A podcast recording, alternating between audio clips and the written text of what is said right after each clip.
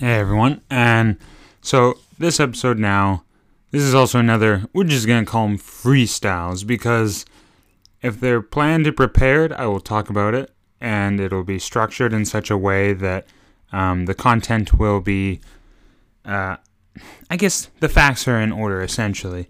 And I do believe having the facts in order are amazing quality, and obviously you need that in order to prove your evidence, but I think there's one thing that plays into freestyles that are very important, which is experience.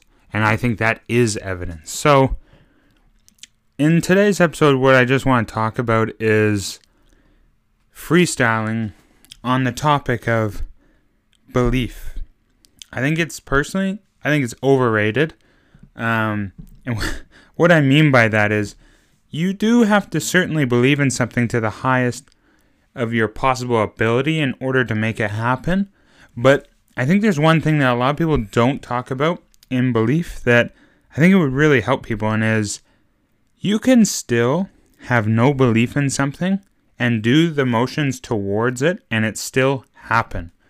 If you're wondering what that looks like, a great example would be previously when we would travel or go somewhere, I'd book a flight, I'd pay for the hotel or hostels, everything we needed was booked. I'm very prepared and planned, so everything was booked, paid for, and prepared, itinerary, not like every second of the day, but like just so we know how to get there, get back, visas, immunization, or shot, whatever you call them, the right currency, like every single thing you possibly could think of before you go, even if it needed to be learning the language a little bit. And throughout that whole time, the build-up before we'd go, there would be many times where I still had no belief that we were going whatsoever. I was like, I don't really feel like going to get currency in, I don't know, whatever. Let's just say the States, for example. It's like, I don't believe I need to go get U.S. currency today because I don't believe like we're actually going. And the thing is, like, when we went to New York, I had it all booked. Like, the flights, everything were booked and paid for. There was a set day we were going. But the whole time, up till then, never believed we were going. But I did everything just to make sure, because I knew, logically, I had paid for it. I could see it on my credit card. But it just taught me that sometimes, if you really believe you want something, you don't always have to believe in order to get something. You just have to put the action towards the goal. Like, okay, we want to go to New York. We buy the tickets. We pre-plan and prepare, do everything before, even if we don't believe it. And that's exactly what happened with New York. But when we got there, what happened was, oh shit, we're in New York. Okay, now I believe it. Now we're here. Blah, blah, blah, blah, blah, blah. And it just goes to show that how easily we limit ourselves based on the fact that we don't fucking believe something. And another great story, I got two more. One is, one time we're at Kelsey's, I think it was her grandpa's 80th birthday. It was a surprise, he didn't know, and her whole family was there, and it was like a big event, it was awesome. And one of her cousins, he was definitely drunk, he had a little bit too much to drink, and he asked Kelsey's grandpa to play the guitar. And he's like, no, I can't do it. He physically believed he couldn't do it. He thought he was inadequate, even though previously, throughout his life, he had played the guitar, he was in a band, did all that stuff, but as he got older, he just didn't believe it anymore. And I'm just sitting there watching this as it's all happening. We're all there waiting, wondering if he's going to play or not. And the funniest thing happens. He goes up to him with the guitar. Like, his cousin goes up to her grandpa with the guitar, and he's like, come on, Vic, that's his name, come on, play the guitar. And he's like, no, I just can't. As he's telling him he can't do it, her cousin is putting the guitar over, like the band over his head so he can hold it properly. He's like, I can't do it. Then he's getting Vic's hands and putting them in the place where, like, you would, like, the proper chords, like the neck of the guitar and like where you drum. And he's still saying, no, I can't do it. And then he puts the pick in his hand and gets him to start drumming and backs up and goes, Vic. And then the funniest thing happens. He starts fucking playing the guitar, and then he's like, no, I can't do it, I can't do it. And then he just gets the chords going, and once he hits his stride, you can see he starts lighting up, and then he starts singing, playing, and everyone's loving it, enjoying, just sitting around and listening to it. But I was like, holy shit. There's something so fucking valuable here beyond, like, his guitar playing. That was an amazing experience, but that lesson I just saw right in front of my own eyes.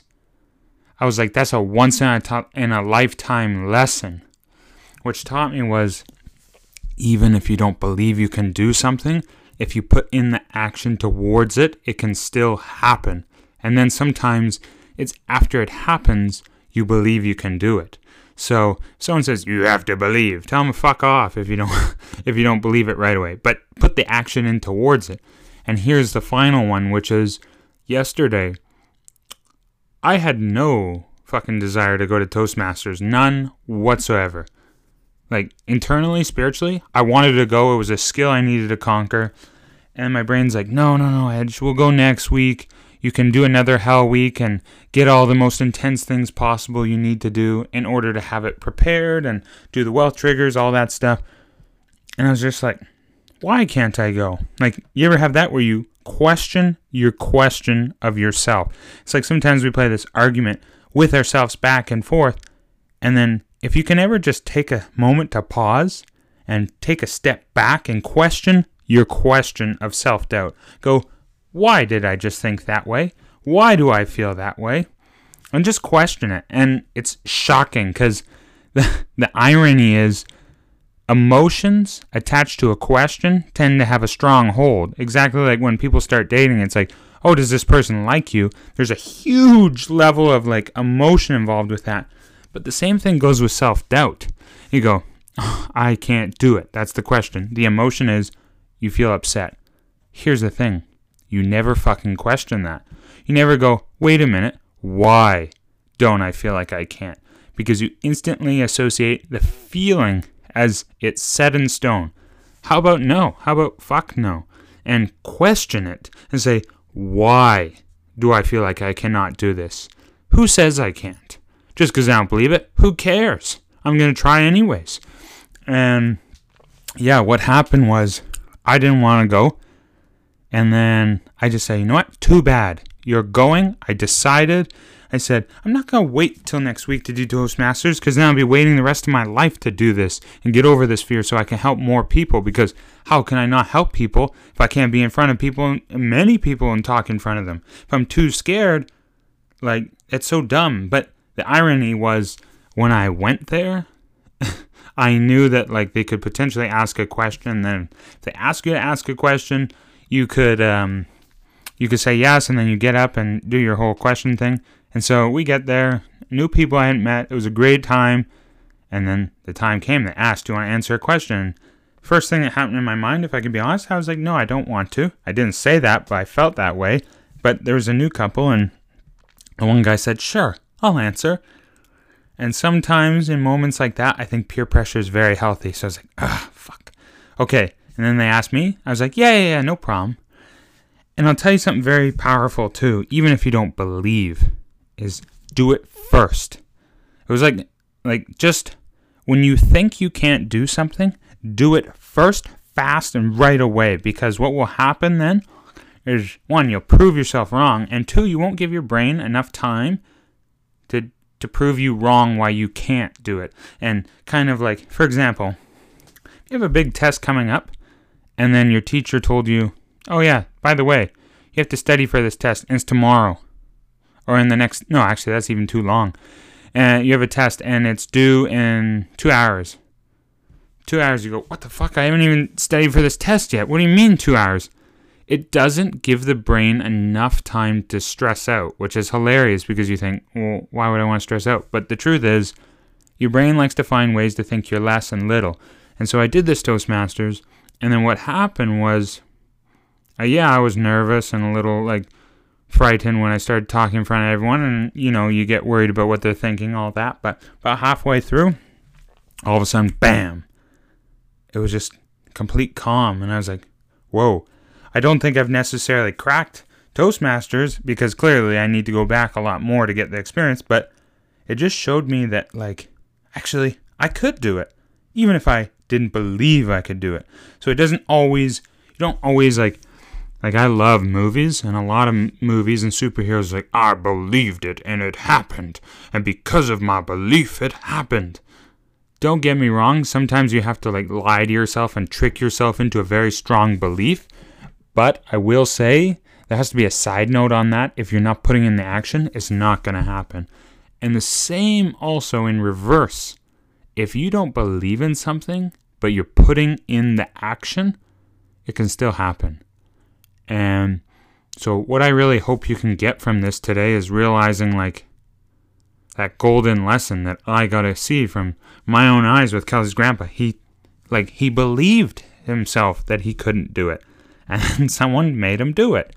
And then he did it. And then he was so happy after. Same thing with Toastmasters. I didn't think I'd do it. I still put in the action towards it. And it happened. Same thing with New York. I didn't think I could do it. But I still put in the action. And it happened. And after it happened, I believed it.